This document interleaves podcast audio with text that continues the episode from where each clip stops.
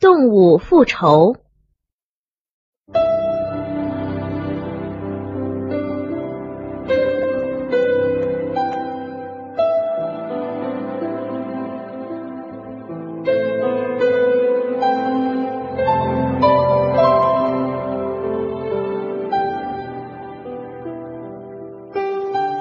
大自然的精髓是和谐。鹰击长空，鱼翔浅底。两个黄鹂鸣翠柳，一行白鹭上青天。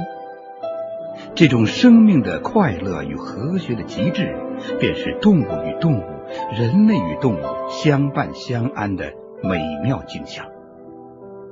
一旦这种祥和的氛围被打破，人类社会。流传已久的行为准则：人不犯我，我不犯人；人若犯我，我必犯人，就会被传播到自然界。动物之间会不共戴天，动物与人类亦会反目为仇。一天上午，驻福建省海军某部几位干事正在埋头工作，几只蜜蜂悄然飞进办公室。一名干事。顺手抄起一本杂志，把其中的两只打落在地，之，由此竟引来了一场麻烦。操场上空也布满了大批蜜蜂，并且源源不断、成群结队的飞楼几乎被黑压压的蜂群包围着。站在数百米外看完以后，恰似被一团浓雾围拢。蜂鸣声不绝于耳，多少人被蛰伤，疼痛难忍。临近中午，蜜蜂仍有增无减，官兵们只好用厚实的棉衣包住头部，戴着皮手套强行进入，在办公室内喷洒福尔马林。在操场上点燃火堆，来驱赶蜂群。蜜蜂这才纷纷逃离，其中的一团簇拥着向西北方向的深山飞去。一般情况下，蜜蜂是不主动蛰人的，这是这一社会性昆虫的清规戒律。但是，当遭到严重侵害时，也会以死抗争，实行报复。一九九六年，秋风送爽时节，河南省某村村民迎着朝阳，把五箱蜜蜂运到村外，在草地上摆开，采集秋花蜜源。正巧，同村另一村民也赶几只山羊到此放牧，并将其中的老山羊拴在离蜂箱不远的一棵小树上。临近中午。一只小山羊撒欢蹦到一个蜂箱上，踩死了几只蜜蜂，同时吓飞了飞进飞出在蜂箱内紧张忙碌的蜜蜂。蜜蜂顿生杀机，纷纷向几只小山羊发起进攻。小山羊蹦跳着，哀叫着四处逃窜，群蜂穷追不舍。很快，五箱蜜蜂倾巢而出，顿时方圆百米遮天蔽日。嗡嗡作响，农田里的群众、道路上的行人、天上的飞鸟、地上的畜禽，全成了蜜蜂攻击的目标。可怜那只拴在树下的老山羊，欲跑不能，被群蜂蛰得四蹄朝天，当场毙命。一位在附近干活的老大娘躲避不及，也被突如其来的蜂群层层围住，蛰得瘫倒在地，不省人事。亏得多方闻讯赶来的群众全力相救，将老人背回家中。经过医生抢救，才脱离危险。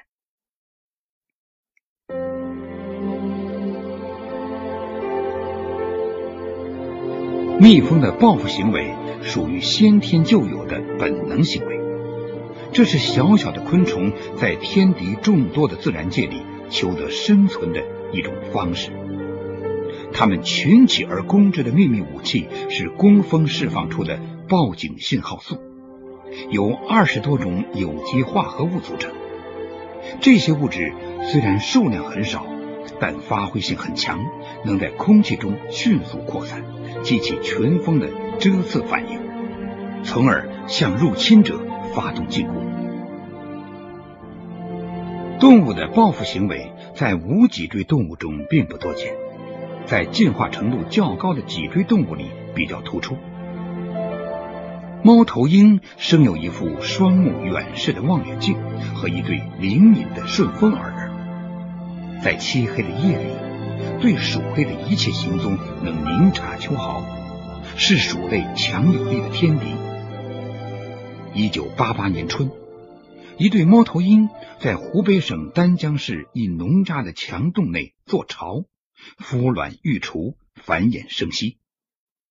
不料九月五号，这家的八岁小男孩利用猫头鹰外出觅食的空隙，纠集邻居的几个小伙伴，对嗷嗷待哺的雏鹰采取了掏窝行动。四只雏鹰被摔死了三只，剩下的一只带回家喂养。两只猫头鹰发现儿女被盗，终日悲鸣不止，四处寻找，终于发现了雏鹰的行踪。于是，两只猫头鹰停在这家的院边的大树上，整日守候，伺机报复。五月十七号清晨，这家主人刚走出家，只听“嗖”的一声，守候已久的猫头鹰展翅激速而下，迎面袭来。这个人躲闪不及，被其锐利的喙咬伤左眼。猫头鹰的报复行为是对掏窝、打鸟、捡鸟蛋等野蛮行为的绝妙讽刺，是对爱鸟护鸟高尚社会公德的一种呼唤。保护猫头鹰，保护猛禽，保护鸟类，真正把它们视为自然界的一员，尊重它们的生存权利。这是我们应该采取的积极态度。在众多的鸟类中，具有报复行为的都是具有较强攻击能力的猛禽类，如鹰隼等。相比来说，在与人类亲缘关系较近的哺乳类动物中，其报复行为更为常见。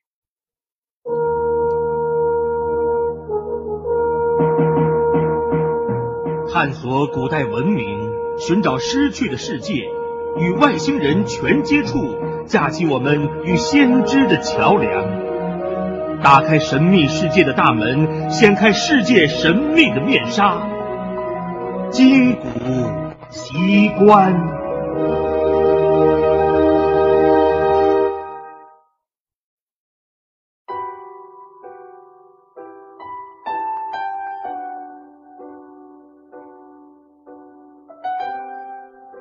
在动物园里，大象是非常受欢迎的动物，因为它有着区别于其他动物的突出体态：粗壮的身躯、柱状的腿、蒲扇状的耳朵、长长的鼻子，还有一双极不相称的小眼睛。就是这种外拙内秀、极其聪慧的陆地最大动物，却具有很强的报复心理。只要受到人类不公正的待遇，便会伺机报复。一位饲养员因心情不好，干活的时候觉得大象有点碍事，便抽打它，让它挪开。仅仅受了一次委屈，大象便记了仇。第二天，当这位饲养员经过他的面前时，大象进行了回报，用鼻子抽打饲养员的脚后跟。饲养员呦了一声，坐倒在地。从此，他变成了瘸子。另一位饲养员偏心，经常把香蕉、苹果等可口的水果单独给一只大象吃，而另一只大公象馋得垂涎欲滴，也不曾得到过一口美味佳肴。他生气了。一天，当这位饲养员添加饮用水的时候，他用鼻子吸足了水，喷了饲养员一身。饲养员气急败坏，狠狠抽打了他两鞭子。这下子可惹了大祸，大公象照准饲养员一脚踩下去，饲养员当即躺在血泊中，再也没能爬起来。墨西哥驯兽员托雷兹对动物非常残忍，常用很长的棍棒甚至电棍迫使动物屈服。其中一头名叫珍宝的大象，曾经受过他的虐待。托雷兹退休十五年后，重又回到驯兽团。当珍宝看到他时，记忆犹新，立即发起狂来，与托雷子对视一阵后，把他打倒在地，并使劲踩踏他的胸口。托雷子当场丧命。意大利人萨尔瓦托雷和两位朋友。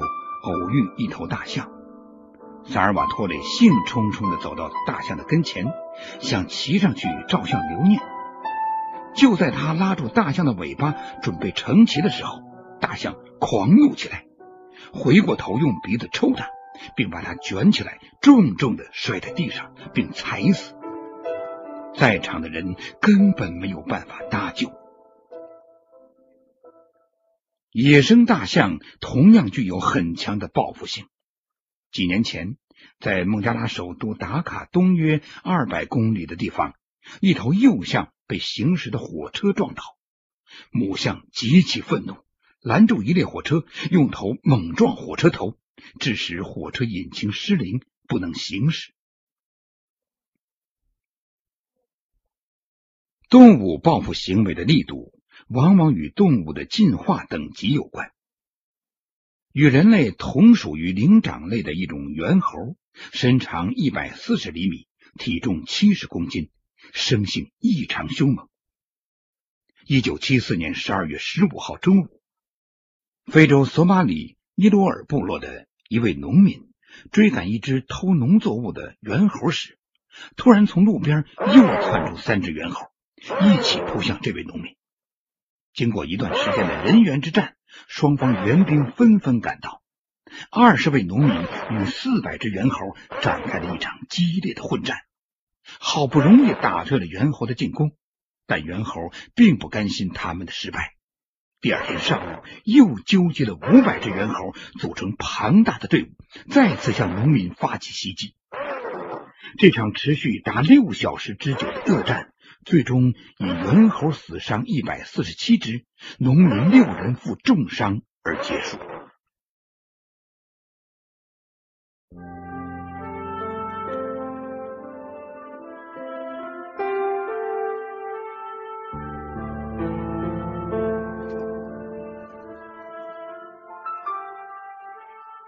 在印度某城市，一个裁缝某天下午正低头忙着活计。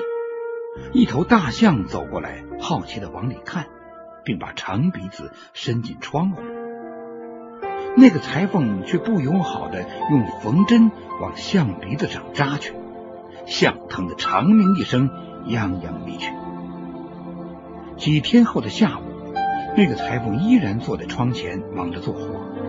突然，倾盆大雨兜头而下，裁缝被淋成了落汤鸡。原来。是那头被针扎过的大象前来报复。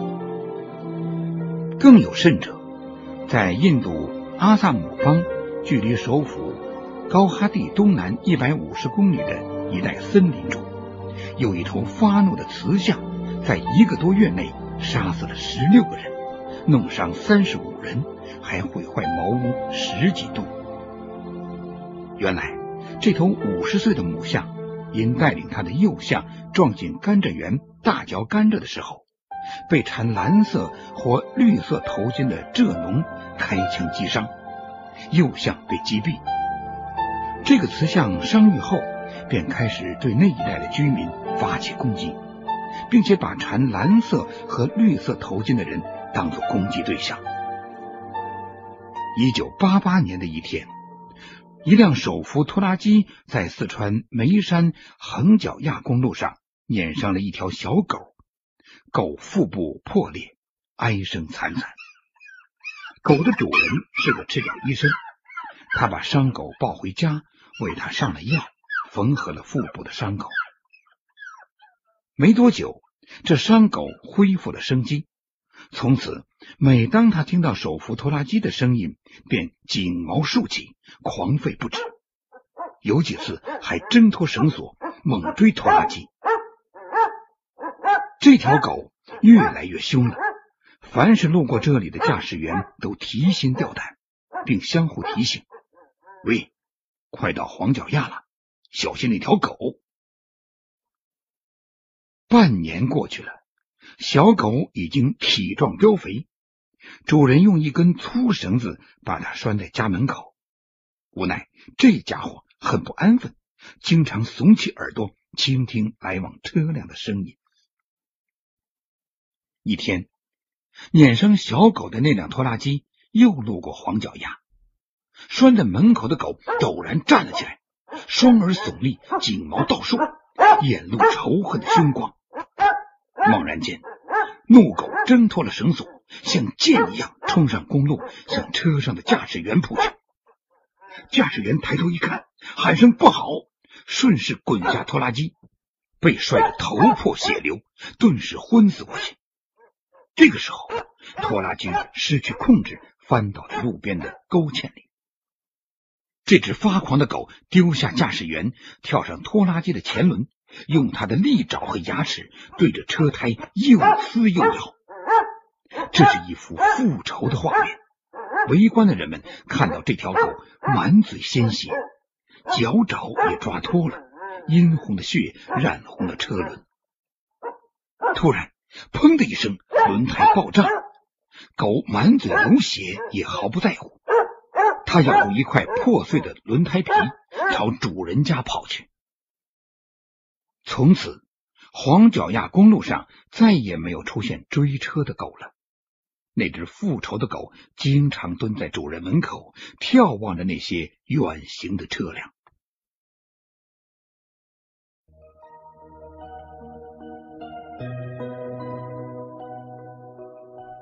您现在收听的是《金谷奇观》。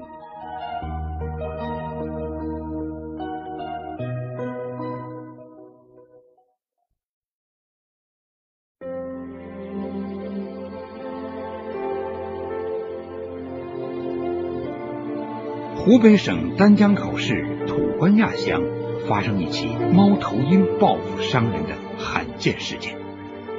一九八九年五月十七号清晨六点多钟，家住土关垭乡游河村的丹江口市公路段安乐河道班工人张光德刚出家门，走到道场中间，忽听“噗”的一声。一只大如碗口的猫头鹰从前面树上展翅击下，当面袭来。张光德躲闪不及，被啄伤右眼，当即失明。而这只猫头鹰却为何要一反常态，在白天袭击？原来，今年有一对猫头鹰选择了张光德家的墙洞栖居，并在这里生蛋孵雏。而张功德年仅八岁的儿子张涛与几个小孩一起掏空了鹰洞，张涛还带了一只雏鹰回家。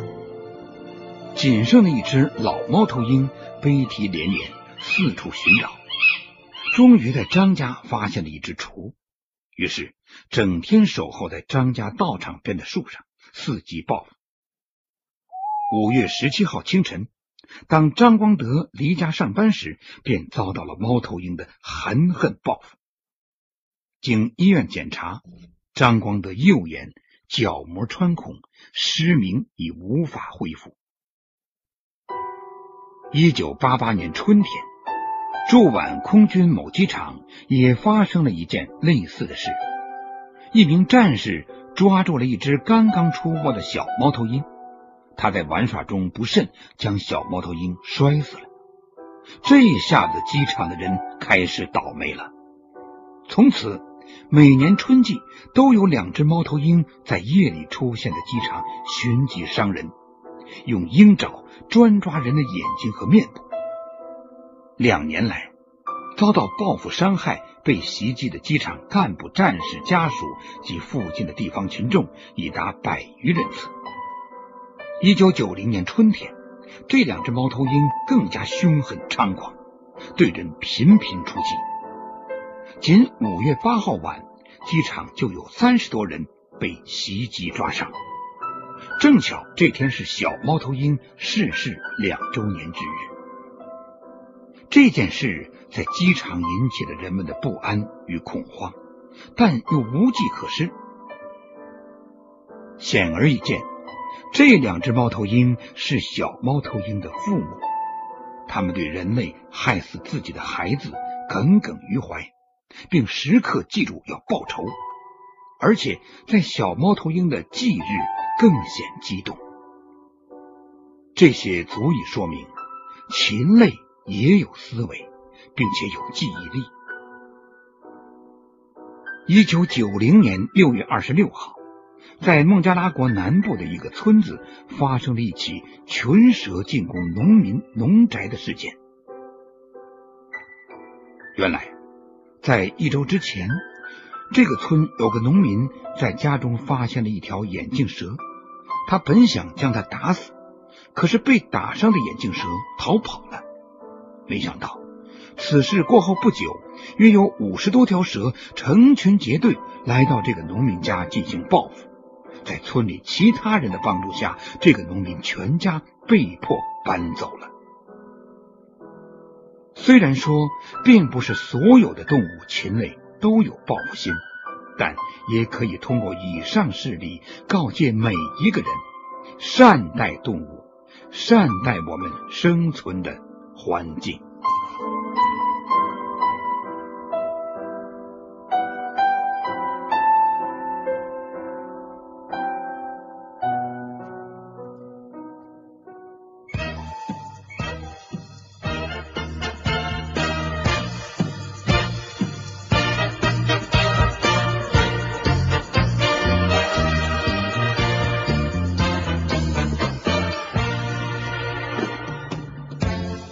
收听的是《金谷奇观》，编辑：丽山，演播：报。